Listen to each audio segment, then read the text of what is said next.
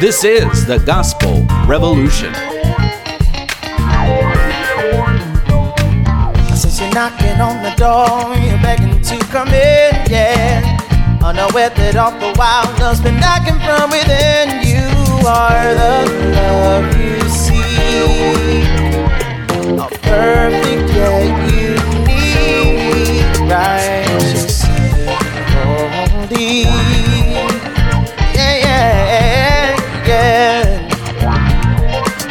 Here's the founder and president of the Gospel Revolution, Michael Lilborn Williams. Hello, Daniel Thomas Rouse. Thank you for the welcome. You are welcome for the welcome. Oh, no, you're welcome for the welcome. we have all this welcome because uh, hey, we took last week off. yeah, we. you know, you're always pulling me into your shenanigans, so I thought I'd pull you into mine. yeah, well, as my uh, uh, wife used to say, turnabout's fair play. I don't, I don't know where that is. Is that a, is that a real statement or just Tennessee where she comes from? I've never heard about it. Turnabout's fair play. It's like, yeah, whatever that means. I don't even know what you're talking about. So if any of you out there know turnabout's fair play, then I, I bet everybody will be from the South, though. I, I'm from the South, but I'd never heard that. Not only was I gone for a few days, but uh, we have been just captivated by our study, and uh, we have a lot of work to do uh, before the conference. And uh, so I had told Michael, I said, Michael, we can get another show done, or we can spend some definitely needed time studying the Revelation. And uh, so we opted to uh, take two days to do some study, and my God, some study we have oh done. my! Mm-mm. Well, I I am uh, not just excited for you guys now that are going to get to hear this. I'm excited to hear it myself. uh, the uh, uh, I think the thing that this uh, teaching on the revelation is going to make uh, all gof- gospel revolutionaries everywhere very, very grateful and proud of is that we honor the Hebrew scriptures. Mhm. Because if you don't honor, know, and understand at least basically what the Hebrew scriptures are about, you cannot understand the revelation. That's what we have been able to see.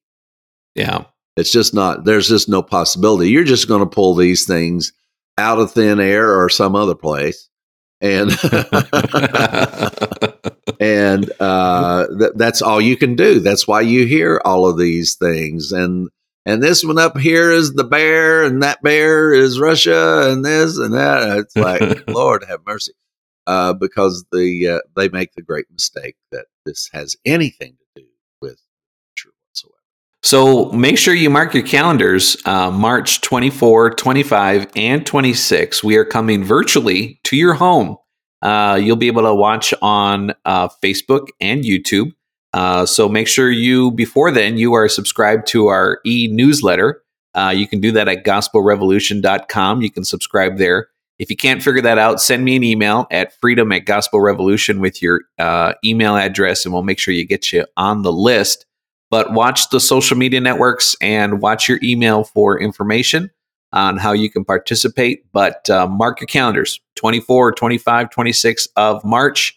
And uh, we are going to dive into the revelation, and it's going to be great. It it really is, and uh, this on this conference, uh, we uh, Daniel and I are going to be the only teachers in this because we've and, and the only reason we've done that is because he and I are uh, the only ones that's been able to go through this together to uh, have uh, other teachers teaching on other things. It's not going to work, even though I'm sure it'd be great stuff.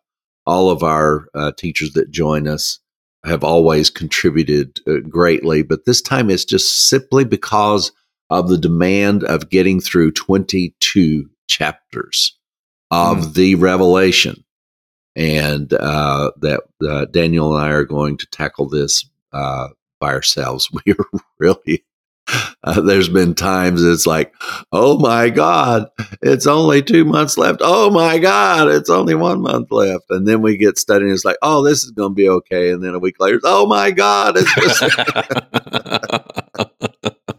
we have definitely been uh, imploring the Holy Ghost, the great teacher, to get off his bum and do his job. You know?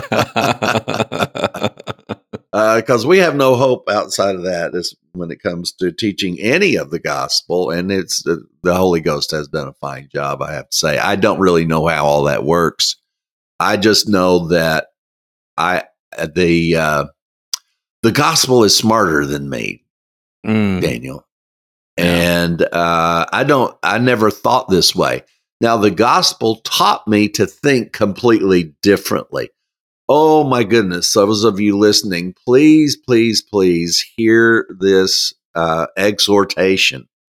Please listen to the gospel enough to where the gospel can teach you to think differently enough to where you can handle life regardless of what comes. Yeah. I'm telling you, you really can. I, we're not telling you what the others that teach other gospels that uh, uh, Jesus is going to come take care of all your problems and uh, you pray about it. We don't teach any of that. You know why we don't teach it? It ain't true. It don't work. Mm-hmm. And yeah. if it worked, we'd still be doing it. Would you think we'd give that up if we right. were actually having results? I mean, who would do that? Uh, but we can tell you what does really work and that is that the uh, influence, the gospel is such a unique way to think. It is singularly separate from all other psychologies on the face of planet Earth. There is mm. no other psychology like the gospel in pertaining to an individual, relating to life and relating to other people and relating to God.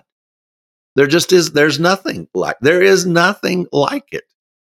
The uh, ability to face life knowing, number one, that all things that every denomination on earth makes you concerned about, it's finished.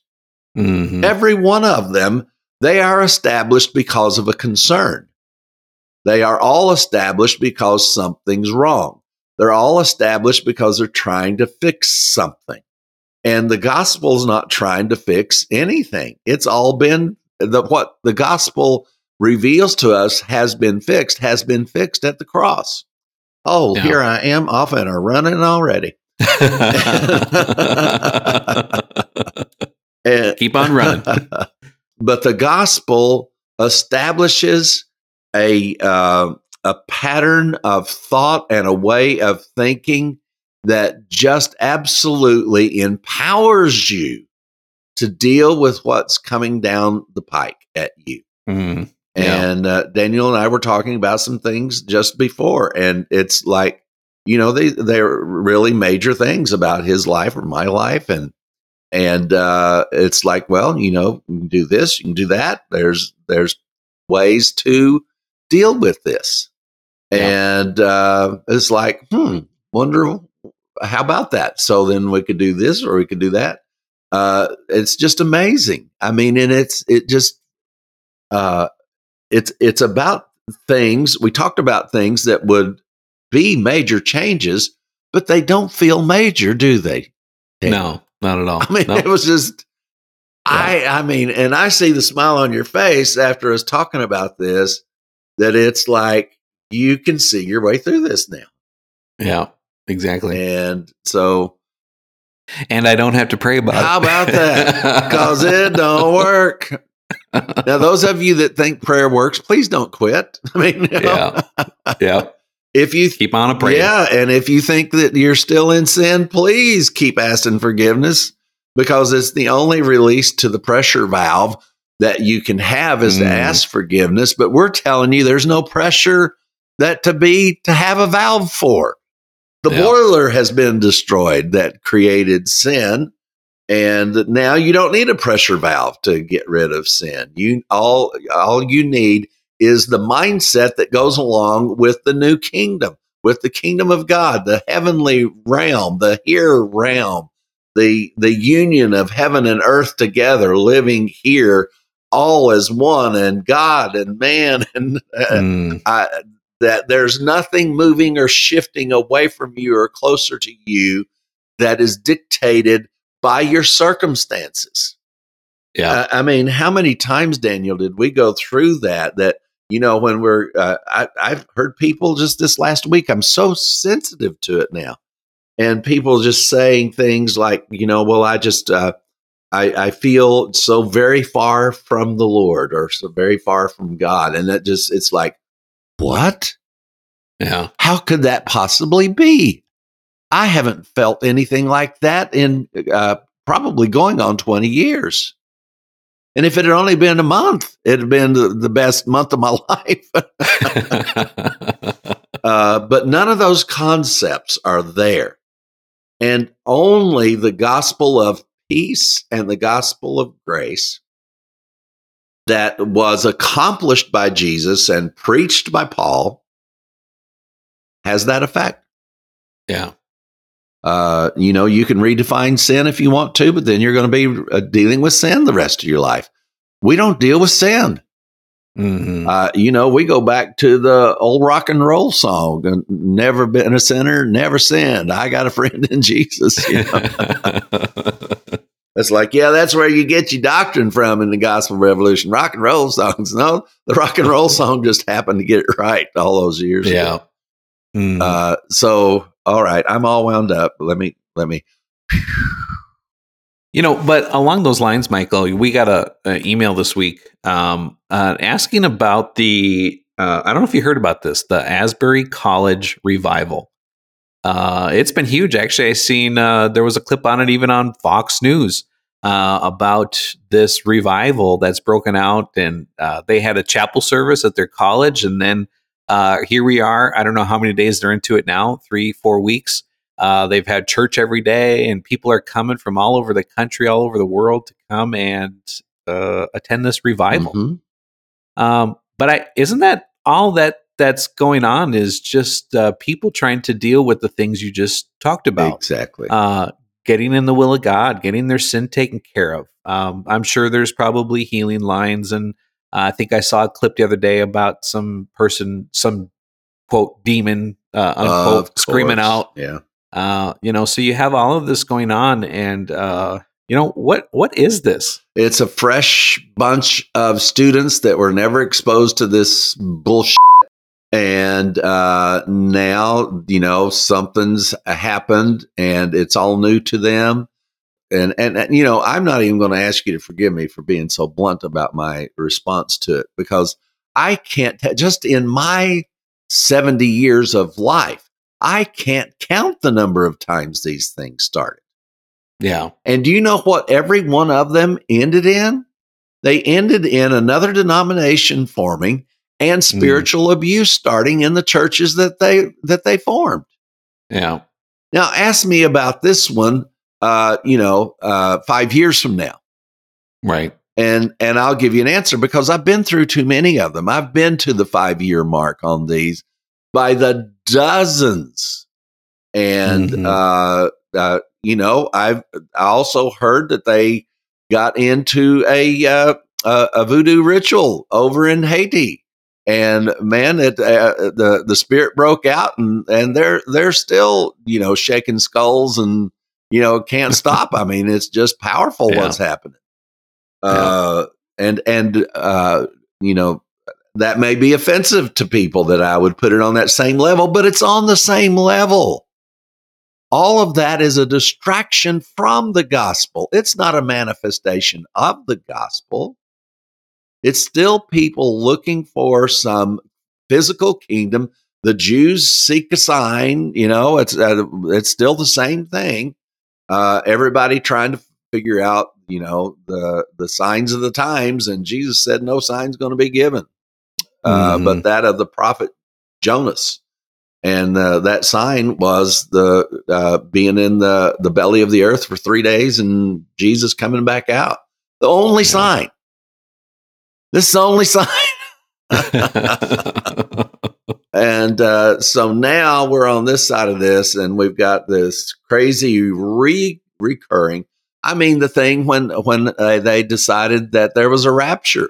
Oh my God! Uh, they start that broke out into a revival and went on for a couple of years or more, and then that doctrine spread throughout the world and has paralyzed people. Uh, so uh, yeah, ask me ask me a couple of years from now, you know, about the productivity of this. Let me assure you that Jesus Christ is Lord. Jesus Christ was was part of this whole plan before the foundation of the world. Jesus Christ was in greatest of detail through the law, the Psalms, and the prophets. Uh, the prophets foretold exactly what he would do and exactly what it would accomplish. Jesus knew exactly what he was going to do and what he was going to accomplish. Paul and uh, Apollos both have taught exactly what Jesus did and exactly what he accomplished. You know, isn't it, isn't it amazing that, uh, uh, you know, you just don't see these things uh, uh, in the New Testament? I mean, you know, they had uh, multitudes of people that were coming to believe.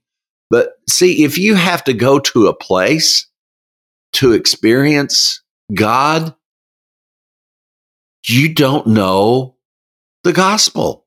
Mm-hmm. I don't have to move one inch one way or the other to have all of the experience of the peace of the gospel in my heart and mind. Uh, I wouldn't. I wouldn't spend five minutes driving across the street to see something like that.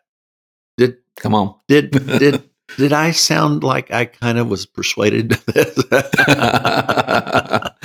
a wee bit. You know, I, I, have participated in some of these um, events, if you will, as I was growing up in Christianity. Um, I was just with my dad here a few days ago, and he was uh, looking at some old pictures in his phone, and he was reminded of a. We had a, a revival, if you will, of kids uh, in our church. Uh, we had this thing. Uh, it started with a vacation Bible school that we did for little kids in June or July a week long event, and then it turned into an every Saturday thing. And uh, we, in our little church, we literally had uh, hundreds of kids coming every weekend. And I remember a couple of the services, we had the altars filled, and yeah. we had uh, little five, six year olds speaking in tongues and yeah. quaking and shaking and, you know, all that stuff. But as you said at the end of it, yeah, yeah. What what has been the long term change? I mean, there there it went away. The kids went away no lasting result. Uh, I remember being a part of one with uh, Larry Huggins and uh, one of my professors from Rhema uh, at my uncle's church. Um, these were two different events, and uh, both of them lasted about a month. And we went through and we had service every day. And back in that day, I would say things were happening. Mm-hmm. Uh, people were getting healed, and but you know, at the end of the month, people stopped getting healed and people stopped coming and the revival ended. And it was all like what was all of that for? What did it accomplish? Yeah and the people that got healed were uh, back in the same condition that yep. they were in. Exactly. And uh, as far as long-term effect daniel i think it did have a long-term effect. Yeah to the contrary yeah to, to the to the bad. Uh, there there was nothing good came out of that i can mm. tell you daniel thomas rouse my dear friend Nothing good came out of that, and you know it didn't. But yeah. you do know that that uh, abuse and damage came out of that. Self doubt, yeah. uh, the desperation to try. To, how will you ever settle and understand that you are and God are one? Uh, as long as that experience was the demonstration of what it was to be close to God. Mm-hmm. Uh, not impressed. Oh, but the money came in. Yep, I remember my aunt sitting down at the the minister's table after service one day, and she said, uh, "This is the biggest offering that I have ever counted in our church. And all these years, I had no idea there was that much money in this church." Wow. yeah, that's the thing. Goodness gracious, and it's not that it was deliberately done to bring in the money. Right. Yeah. But you know, and and and when people feel that they uh, they're a part of something, they they are going to contribute to it. But the, the Where It sure helps keep it going, though. It does. uh, it keeps that pastor preaching pretty hard. Yeah. pretty good. I know I'd be preaching pretty good at a ten thousand dollar offering Yeah. every night. Exactly. what is it you want me to say? And s- miracles. I got miracles. yes, up every sleeve. Uh, and see, that's the the fool that I am. Is that I I I did all that stuff.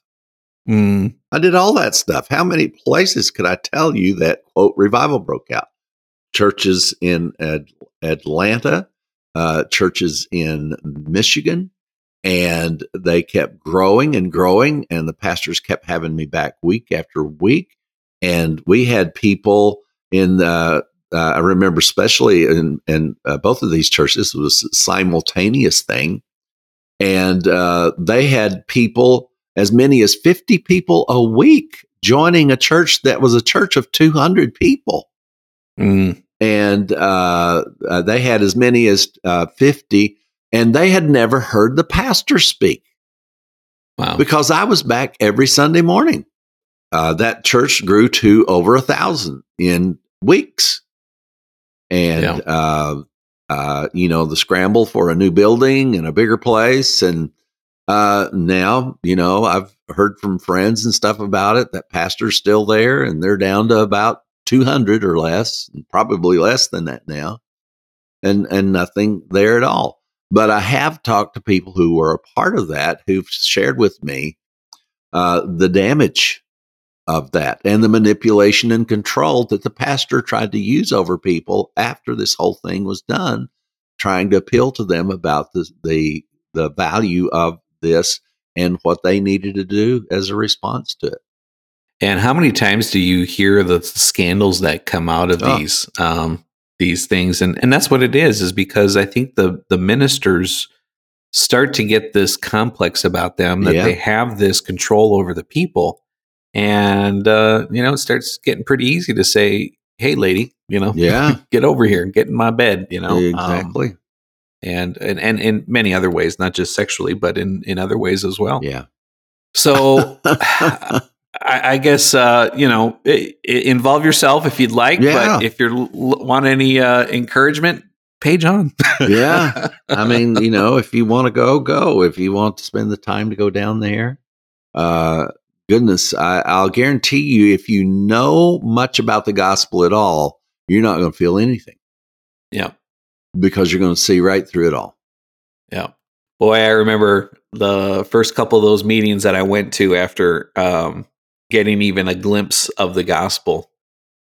Uh, I've been in Larry Huggins meetings, and I've been in uh, you know these uh, camp meetings and Yeah. different things like that. And as you said, man, my perspective was so different. Yeah.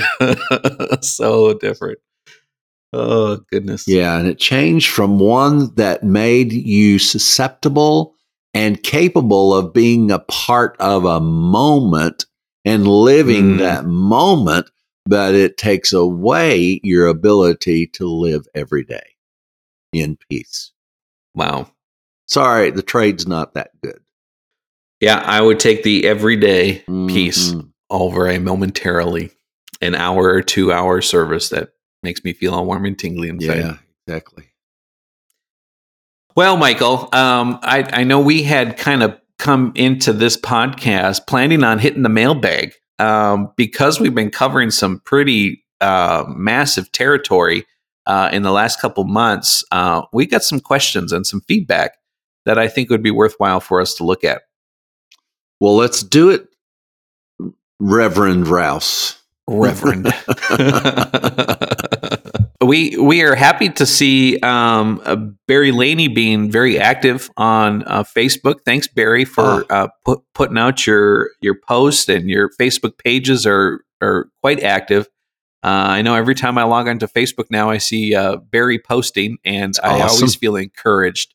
Um, and uh, Michael Barry sent us a, um, I, I guess, a question um, a, a question with an explanation to why he has the question. And uh, you and I had both looked at it and we had gone over it, and you were reminiscing about uh, time that you Mhm. had also looked at this. Um, but basically, his question was, uh, "Who is Lucifer?" Uh, he admits, "I honestly don't know. I don't think he is Satan or the devil." Question mark. I thought that maybe he is Jesus. And then he goes through uh, Isaiah 13 Mhm. and 14, uh, which has this uh, only time that the the name Lucifer is brought up in the in the Hebrew scriptures or the Bible in its entirety. Mm. Um, and and that was an interesting question. And I have to admit to you, Michael, that um, uh, this has always been a question to me: is who is this Lucifer? Yeah. Um, I've heard people say that he's not the devil, uh, that he was just a, a, a natural king. Um, but uh, I don't know. Uh, it, it's always perplexed me.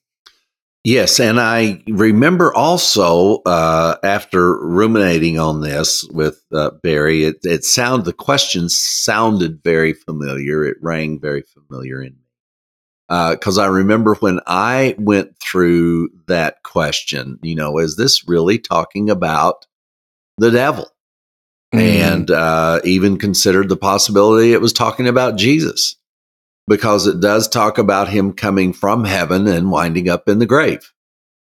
Uh, so uh, there's, but that's where the similarities end. The only way that we can uh, define uh, about Lucifer, uh, and uh, we're we're not going to go into. You can go back and read uh, Isaiah uh, well, let's read Isaiah 14 12, at least that one verse. And then we will show you a direct comparison and show you why our research in Revelation also has been so successful. Uh, this will be a little insight into the uh, research in Revelation. Uh, Isaiah chapter 14 and verse 12 reads, How you have fallen from heaven, O Lucifer, son of the morning, how you are cut down to the ground, you who weaken the nations. Uh, verse 13, For you have said in your heart, I will ascend into heaven, I will exalt my throne above the stars of God. I will also sit on the mount of the congregation on the farthest sides of the north. I will ascend above the heights of the clouds. I will be like the Most High. Yet you shall be brought down to Sheol, to the lowest depths of the pit. Yeah. So uh, you can see a process there, if you will, loosely could be connected to the story of Jesus himself. Uh, but the uh, implications are that this is uh, not a good character. uh, the uh, the uh, goals here are not to redeem the world. The goals here are to deceive. Yeah. So you've you've got a couple of things there. Uh, now, uh, how do we determine then, though, about the term Lucifer itself as separate or the same as Satan and the the of course the serpent? You know, that's uh, we've got the serpent in the garden to deal with also. Uh, so is there something now? Uh, we've crossed into verses uh, in uh, Revelation and other places that group all these names together. And then there is another one. And that one is, I think, found in Revelations 12, 7 through 9. So I think if we go to that one, uh, it might clear this up for all of us. It reads, And war broke out in heaven. Michael and his angels fought with the dragon, and the dragon and his angels fought. But they did not prevail, nor was a place found for them in heaven any longer. So the great dragon was cast out, that serpent of old called the devil and Satan, who deceives the whole world. He was cast to the Mhm. earth, and his angels were cast out with him. All right. So uh, we know from uh, uh, that Lucifer had other angels. One third is what the prophecy says, and uh, he was deceiving. And uh, so uh, the the serpent, I don't know of. I know that the uh, serpent is uh, obviously the devil, and but this takes this all the way back uh, to the various very earliest of any of this other beings being in resistance or rebellion to God. And this includes them all. And uh, this is them being cast out of uh, heaven permanently. We do know that uh, Satan Satan had to come from heaven because remember Jesus said nobody can go to heaven except they came from there. Yeah. And we find in the book of Job uh, him going into heaven to accuse, right before the throne of God, uh, to accuse Job back and forth. And um, we see some changes then. It's interesting because when Jesus sent out his disciples to perform healings, uh, real ones, uh, that um, uh, as as they went out and they came back and told Jesus, he said, "Yeah, yeah, I know." He said, "I saw Lucifer, I saw Satan falling from heaven like lightning."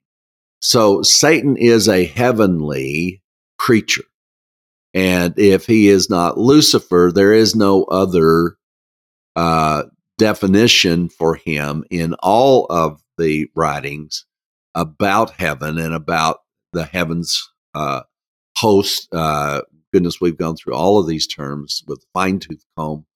And uh, so uh, you have to take this back to a being that was in was in heaven at at one time, even as Isaiah fourteen twelve states, and as Revelation chapter twelve states, but also includes him as the serpent.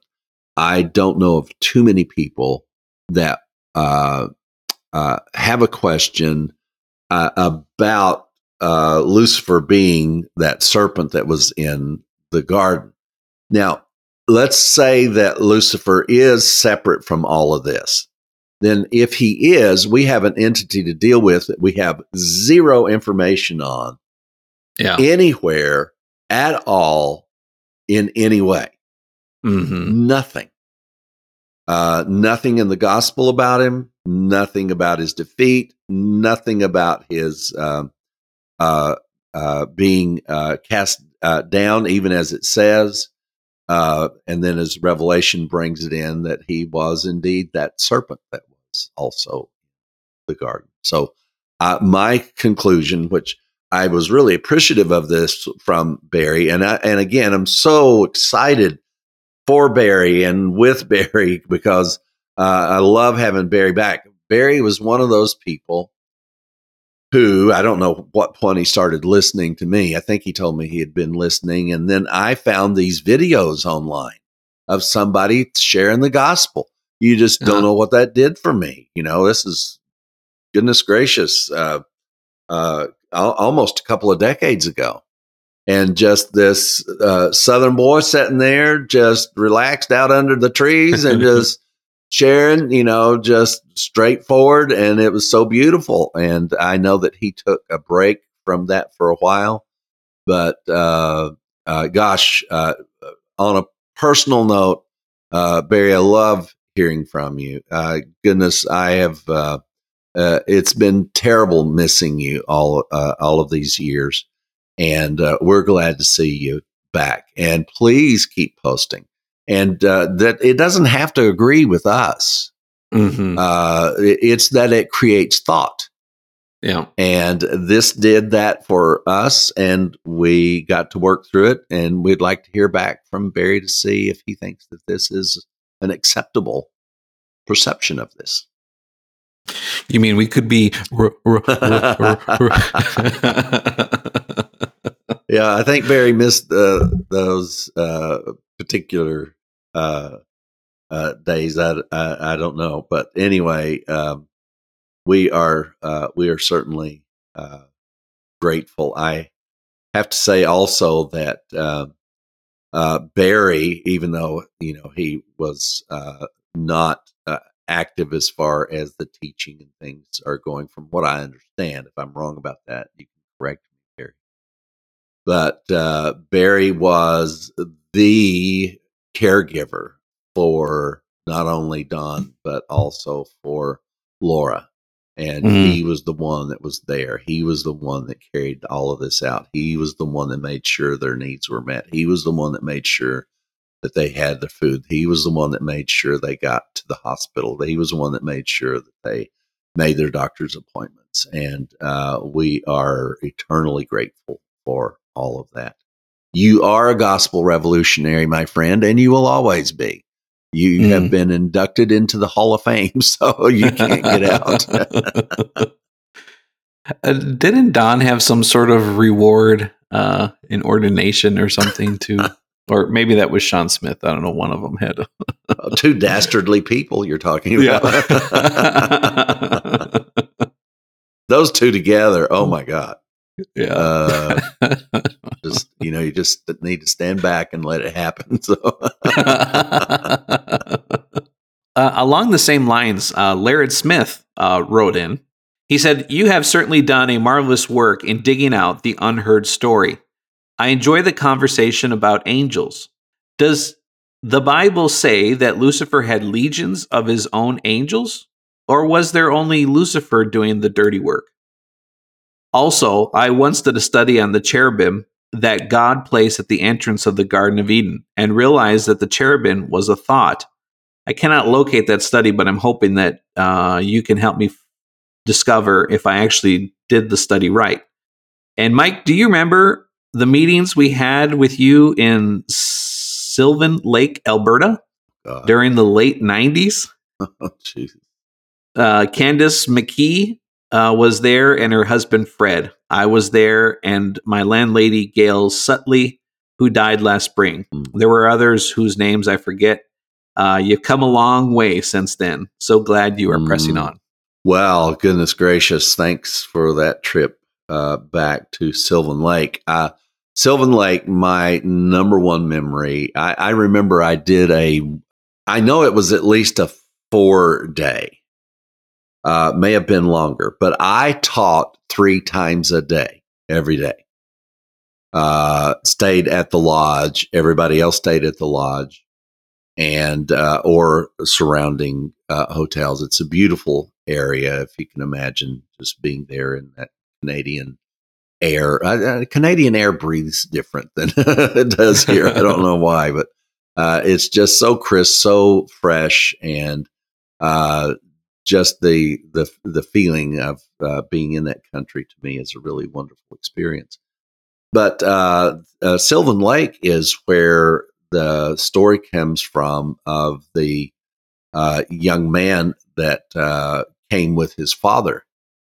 And uh, so I'm teaching. I used to be able to tell people exactly what I was teaching on, but I, I don't remember at this moment. It may come back to me. But uh, this man came with his 16 year old son and uh, he was sitting and listening, and his son was right next to him, and um, we uh, went through several sessions, and then I was headed back to my room with my Bibles and my notebook. I was absolutely exhausted. We were several days in at this point, and um, this and and if if you know who this was, I would appreciate knowing. I'd love to make contact with his family. But I was walking down the hallway in this uh, lodge, and this gentleman came up behind me and he said, uh, "Mr. Williams," he said, "May I speak to you a minute?" I said, "Sure, of course." And I stopped, and uh, he started to talk, but he started to cry almost immediately he said, I, There's several things I want to say. Number one, I want to apologize for some of the things that I've said about you. And uh, he said, um, back last year, I guess it was when his son was 15, or maybe he had already turned 16. It had just been a few months because I was going back to Canada often. And uh, he said, um, uh, my son went to spend the weekend with some of our friends, and they took him to one of your meetings. And he said, uh, You need to know that had we known they were taking him to your meetings, because I was well known in the Christian community up there, and being warned by everybody, like a former boss that you had. To beware, beware, beware, beware. And, um, but he was just one of them. He, he certainly had uh, good company. And, um, they, uh, uh, he went on to explain, he said, if, if we would have known that he was coming, he would have never come to your meeting. He said, but my son, he said, we've, we are a good Christian family. He said, I would say we're just a very good, solid, just everyday Christian family. We make sure our children are in church Sunday morning, Sunday night, Wednesday night. And uh, he said, but my son, after he became a teenager, he said he started changing drastically and said that he he started uh, walking through the house just wringing his hands and said he couldn't sleep said he'd wake up from these uh, uh, nightmares and they they said they said we even as a christian family who don't believe in this kind of thing eventually took him to a psychiatrist mm. because uh, we were very concerned about his life and he said, but the one thing that happened was he came to your meeting uh, one time, uh, one night at your home, at your meeting uh, last year. And he said, the one thing we could not deny, he said, from that day forward, my son never walked the halls wringing his hands. He never, he said, he slept like a baby. He was back to the way he was before all this started. Wow. And uh, and of course, just uh, gut wrenching tears coming out and hugging me and thanking me for what I had done for he and his family, especially his son. So we came to the end of that. And of course, I always do the pass around the mic, say what you got to say. You know, loved it, hated it, you're stupid. You know, you're the greatest thing since sliced bread, whatever you want to say. What did you learn? And so um, uh, we uh, passed the mic around, and this young man never never said anything until everybody had that was going to say something did, and then finally he raised his hand. Mm. um, they passed the mic to him, and this young boy took the mic and held it in front of his face, and he said, I have a future.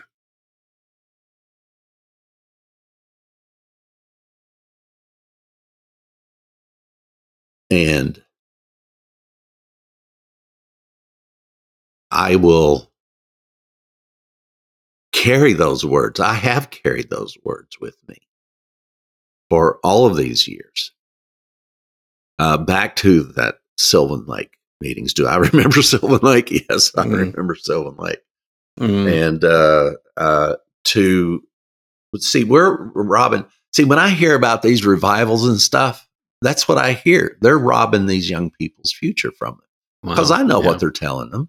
I don't care how revived they get. They're telling them about the end of the world. They're telling them about going to hell. I know what mm. they're doing. Don't try to impress me with a, with a damned revival.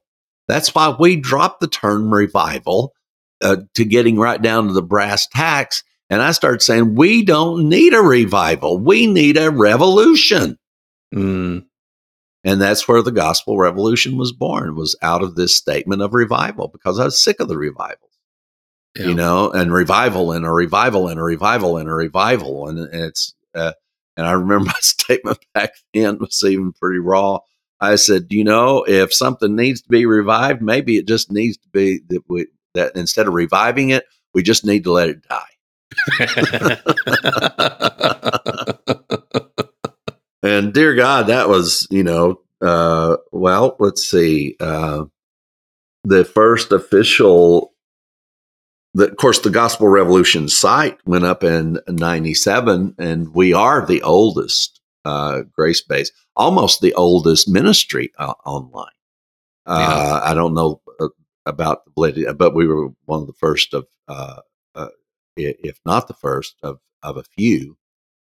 Uh, long before Copeland Ministries and all of these went online because, you know, they, uh, we were kind of pressed into service to go online because doors got closed everywhere. Um, I have a future. Mm. I, you know, I, I want to say something right now, Daniel.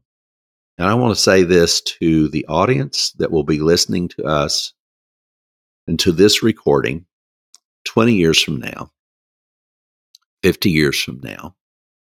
I want to speak to the audience that will be listening to us 100 years from now. I want to speak to the audience that will be listening to us 500 years from now. I want to speak to the audience that'll be listening to us a thousand years from now. I want to speak to the audience that will be listening to us 5,000 years from now. I knew you were going to be here. Mhm. Now, I want you to stop and think about that and go back and listen to all the recordings that took place at the same time that this one did. How many of them knew you were going to be here? Mhm. None of them gave you, quote, a hope in hell of being here. The end was coming, the end of the world was coming, and all of this. And uh, I was thinking about this last night. It's so interesting that this popped up in the middle of this because uh, uh, of this young man uh, in Sylvan Lake coming up. And uh, man, I tell you what, uh, and and when you hear this, this will be a very simple way to compare what we have taught compared to all of the other things that are being taught right now. Just compare that one thing when you're listening a, a hundred years from now. I knew you were going to be listening. Mhm. I knew you were going to be here. I knew the earth was going to continue. I knew it. Now, as you're listening a hundred years from now, of course, I've been gone a long time. Daniel might still be around, but, uh, I'm I'm long gone. And uh, but I knew you were going to be here because the gospel told me you were going to be here. Mm-mm. Look what you did, Laird. yeah, goodness gracious. And uh, That's why we say questions are the lifeblood of the gospel revolution. Yeah. Mm. That that may be the very first time that's ever been said on earth from a ministry, you know. Uh you know, we we we know you're going to be there. The interesting thing about it, Michael, is for me, when I had that discovery that I have a future, Hmm. it was a future not that God had pre planned Oh, thank you. and laid out for me. Uh, but it was one where I understood that I was the master of my fate and I was the captain of my soul. Yeah. And that's all the difference in the world, folks. I mean, uh, we try to draw these bright lines so that you can see the difference, but we realize that uh, to do that, we have to show you what these other guys are saying. Because if we don't compare it, you're going to get caught in a meeting in uh, Pensacola or in Canada or someplace and and because you feel something, you're going to become convinced that there's a hell, that there is a, a, a, a judgment coming, that the end of the world is coming. And uh, uh, we know that the end of the world came 2,000 years ago. The only end of uh, any world that needed to come has come. And I can take you through dozens of places through the Hebrew scriptures that promise that the earth and the uh, the cosmos and what God created as the heaven uh, as the heaven and earth, the stars and the planets, uh, they will never be destroyed. And if you want to know how that's going to come about and how it did come about, stay tuned to March 24, 25, 26 as we go through the revelation. Yeah, Um, so Laird, and, and backing up here to his question about the the legions, did he have his own legions of angels? Uh. um, a story that comes to my mind, Michael, is uh, the madman that Jesus confronted, and uh, they said that our name was Legion. And what the Bible tells us that Jesus cast out those spirits into the herd of swine. Yeah. Um, so that was, you know, obviously it was more than one being or entity, Um, and you had mentioned earlier there about the third of these angels that had uh, fallen with Lucifer, the devil, the serpent, Satan. Yeah. Whatever name you want to give him. Beelzebub. that one's a funny one to me. uh, sounds like something that should go in the garden. I'm going to plant the Beelzebubs right over here. and we're going to we're going to grow little demons. oh lordy, you run this thing off the rails every time. You know that. I try. well, uh, yeah, and the only other thing that we can refer to that on uh, is that um, uh, Lucifer and a third of the angels. So mm-hmm. uh, we don't know how many a third was, but we know that we're going to go through the Revelation, and it talks about an, an innumerable company of angels uh, uh, being there. So we don't know what a third of innumerable is. yeah. Uh, but um, the uh, issue is that we understand through the gospel that these guys, uh, Lucifer, the devil, demons, all of this uh, was absolutely eradicated out of the equation 2,000 years ago. I am mm. totally convinced of it.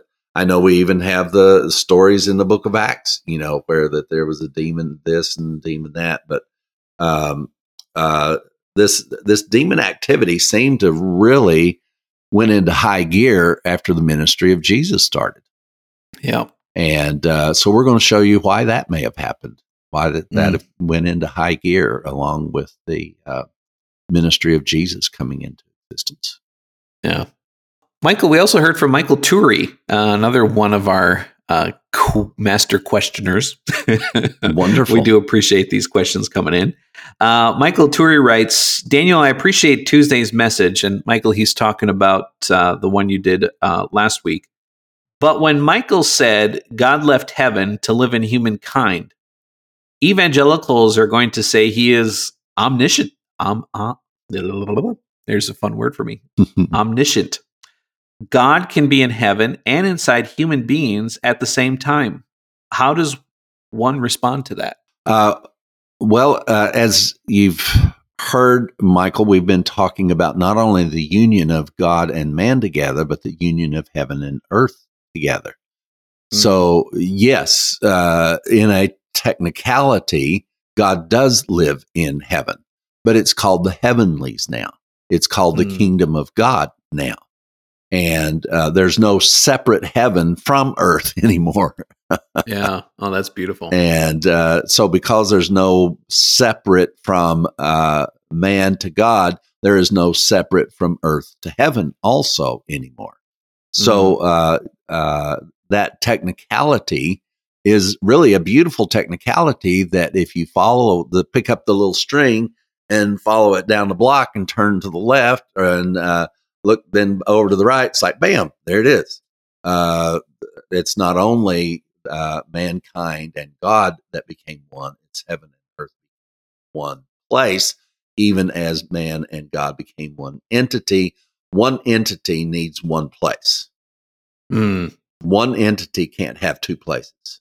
Oh, that's beautiful. So uh, mm. it's it's it's all just math. I'm telling you. but when we get above the number one, I'm lost. But one's all I need to understand the whole gospel. mm. The God Man living in heaven earth. Yes, there you go. Yeah, that was uh that's a good clarification for us to understand. Yes, God vacated heaven, but heaven vacated heaven. yeah, exactly. as well. exactly uh, you know, heaven and heaven, if you think about it, is the domain of God. I think mm-hmm. that would mm-hmm. be, you know, uh, the one of the writers of the Gospels, the kingdom of God. Um, and so wherever God is, that is heaven. Mm-hmm. So if God is here on the earth with us and in us, then heaven is here in us and with us. Mm-hmm. I think Jesus said something like that. Don't say, "Hey, there's a kingdom of heaven," or "There's a kingdom of heaven," or go to Asbury College because there's a kingdom of heaven. He says, "No, look within the kingdom of heaven Yes. in you." Yeah. So, what do we say to people who say that uh, something's to be found at Asbury College? Jesus said, "Don't go look,"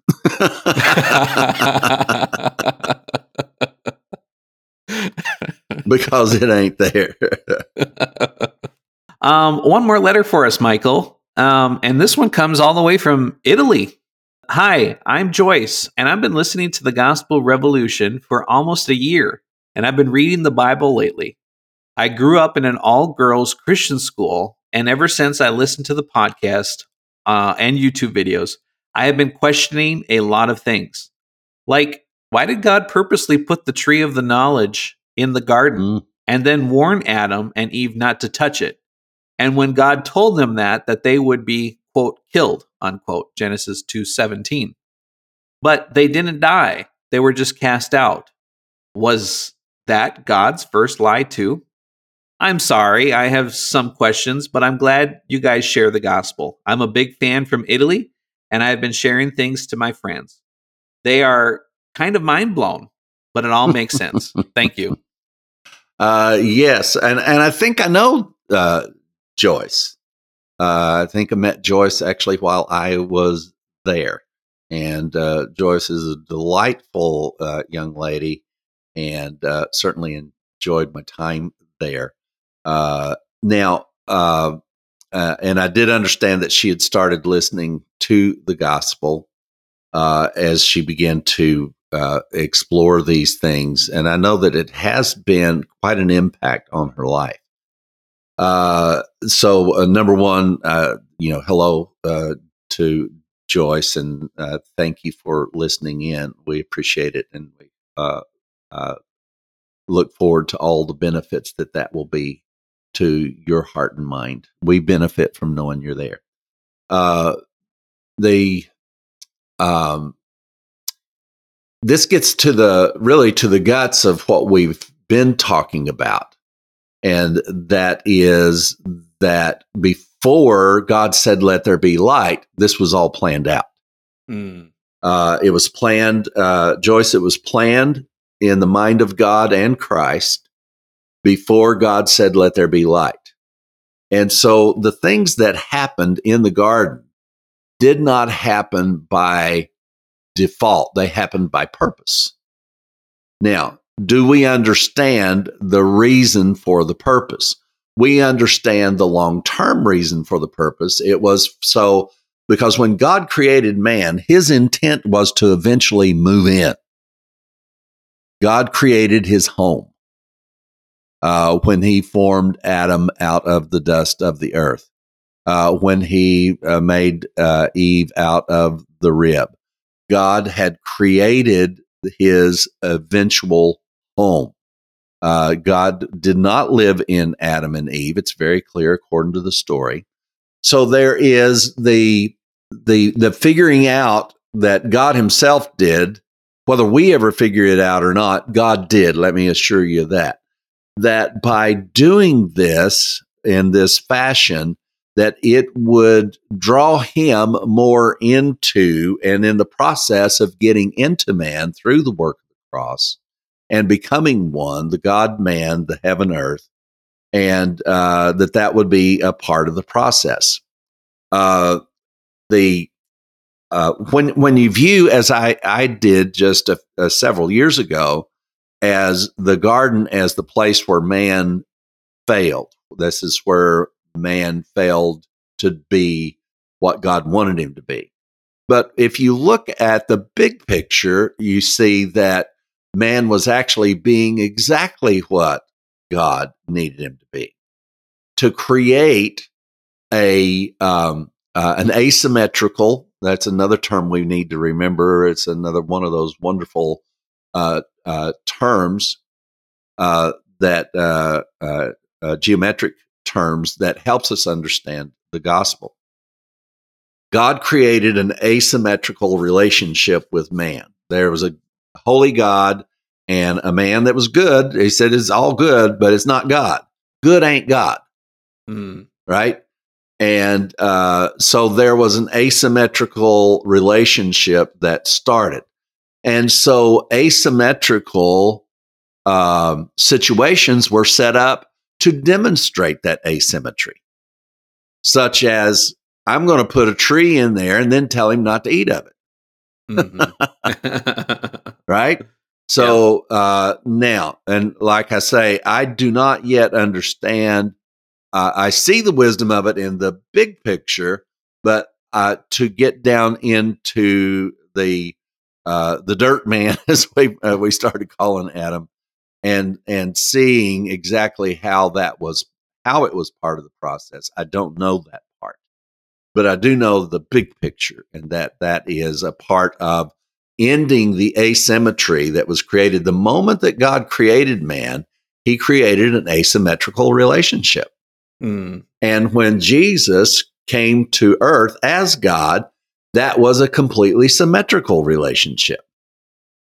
And out of that one singular symmetrical relationship came the entire world being symmetrical in God, in Christ, in the heaven earth. There's no there's asymmetry between heaven and earth. So the the, the moment that uh, God created the earth, He created asymmetry.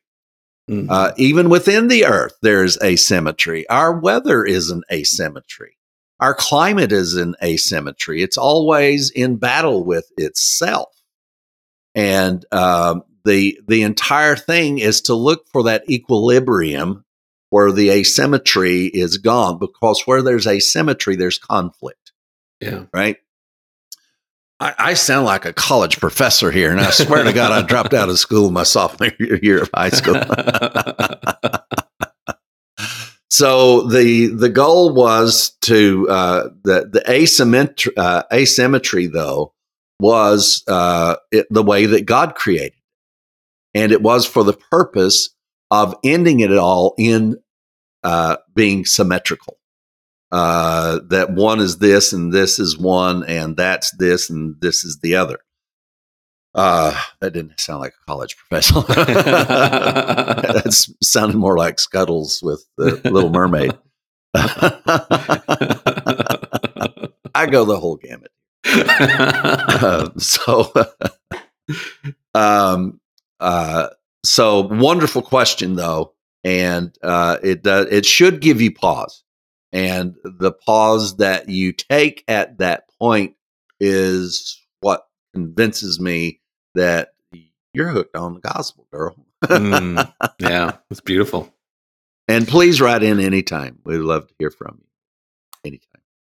And uh, just as a um, a, a point of a technicality, um, the and maybe this is a translation issue um, between Italian and English, um, but Genesis two seventeen doesn't say that they would be killed. Uh, it said that they would die. Yeah. and and and that's a good difference to to understand and to think about. God didn't come in and, and kill them, uh, but there was a death that took place. Yes. Uh, and you know we've been trying to articulate exactly what that death is, Mhm. um, and that's something that we're still, I think, trying to sharpen a little bit to describe that death. And the only thing that we can compare it to is the life we received in Christ. Yeah, So the death we died is uh, equal to and opposite to the life we received in Christ. mm, And it didn't raise us from the physical dead. So we know that this was not a physical death. Now, uh, people get really sensitive when you start talking about a spiritual death or any of these things because that just, well, spirit can't die. And it's like, well, but can you think, you know, just long enough yeah, hold the thought long enough to where you can think through it instead of being offended by the thought. And uh, but but this is what we do know is it wasn't physical death because if physical death was a part of creation, uh, then our physical death was not a part of creation. Everything we know about the circle of life, if you will, mm, uh, you know, you'd uh, nothing would have died. And Yeah. and then would it have had the ability to reproduce if it couldn't die? And uh, because it reproduces, and if nothing dies and all you do is reproduce, uh, we'd be stacked to the to the second heaven in grasshoppers. uh, I mean, uh, forget humans and elephants and lions and tigers and bears. Oh my! I mm. mean, can you think of the of uh, thousands of years, biblically recorded six thousand years of nothing, everything reproducing but nothing dying? Yeah, not doable. no. no. So uh, we know what was not doable. It's obvious. So the only way that this was speaking of physical death is the only way it could have been speaking of physical death, you will die, is if the uh, if God had not planned on reproduction. Mm-hmm. See, reproduction could not have been a part of creation if physical death was not a part of creation. Wow, that's good. That'll preach. Yeah, that's the that's the professor speaking. Wow. Thank you, everybody who has written in. And, um, you know, I know there are more who have written in and just said thank you and keep up the good work and all of that. And we just appreciate it. Uh, you know, we do ask you every week to hit that share, like, comment button on the platforms. And we want you to know that it really does help. Uh, uh, some of the ground that we covered here today was wonderful. And we would have never done it if it wasn't for your questions. So, uh, keep the questions coming, mm-hmm. keep the comments coming. And uh, if you find that you are listening to us on uh, Facebook or uh, Spotify or any of the other platforms out there, please uh, uh, rate us, give us a like, give us a thumbs up. You know, we like the thumbs up, but we'll take a thumbs down even. Mm-hmm. Absolutely. all of it is is helpful, and so we do appreciate everyone being involved and keep them letters coming.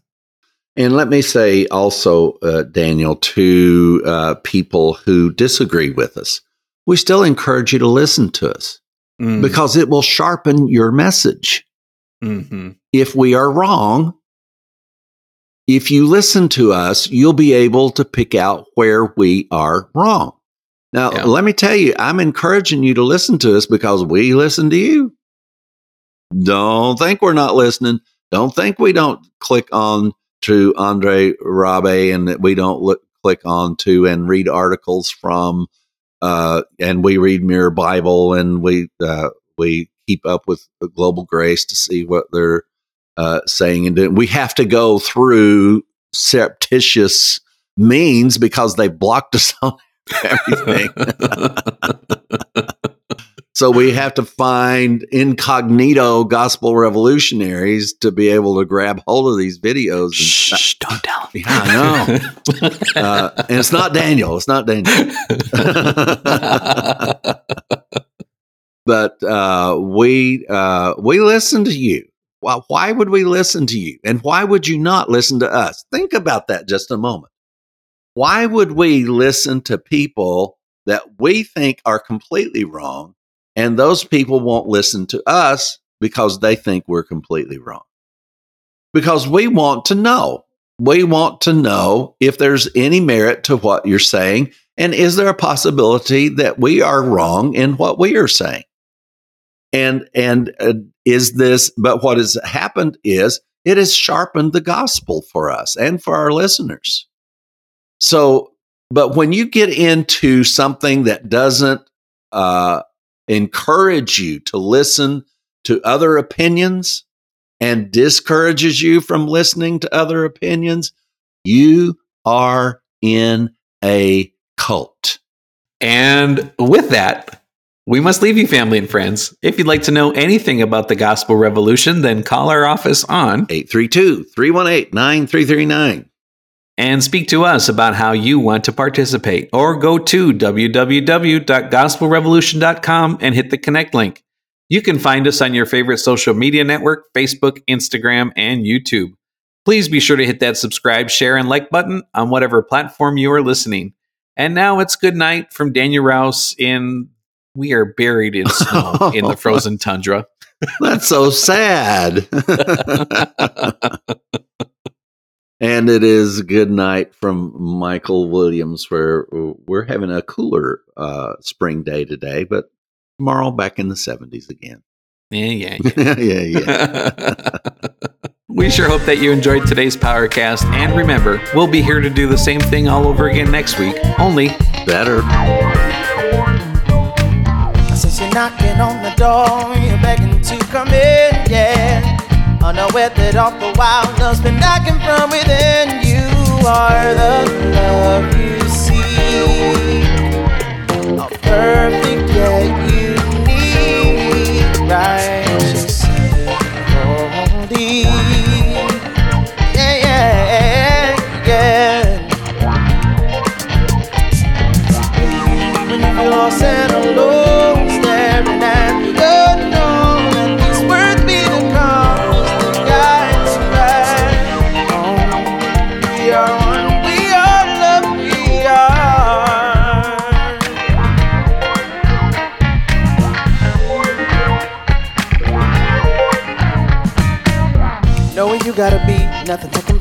It's not a thing that you need, you're the love. Just remember to breathe and take a second off. Look, I'm just trying to remind you that you're perfectly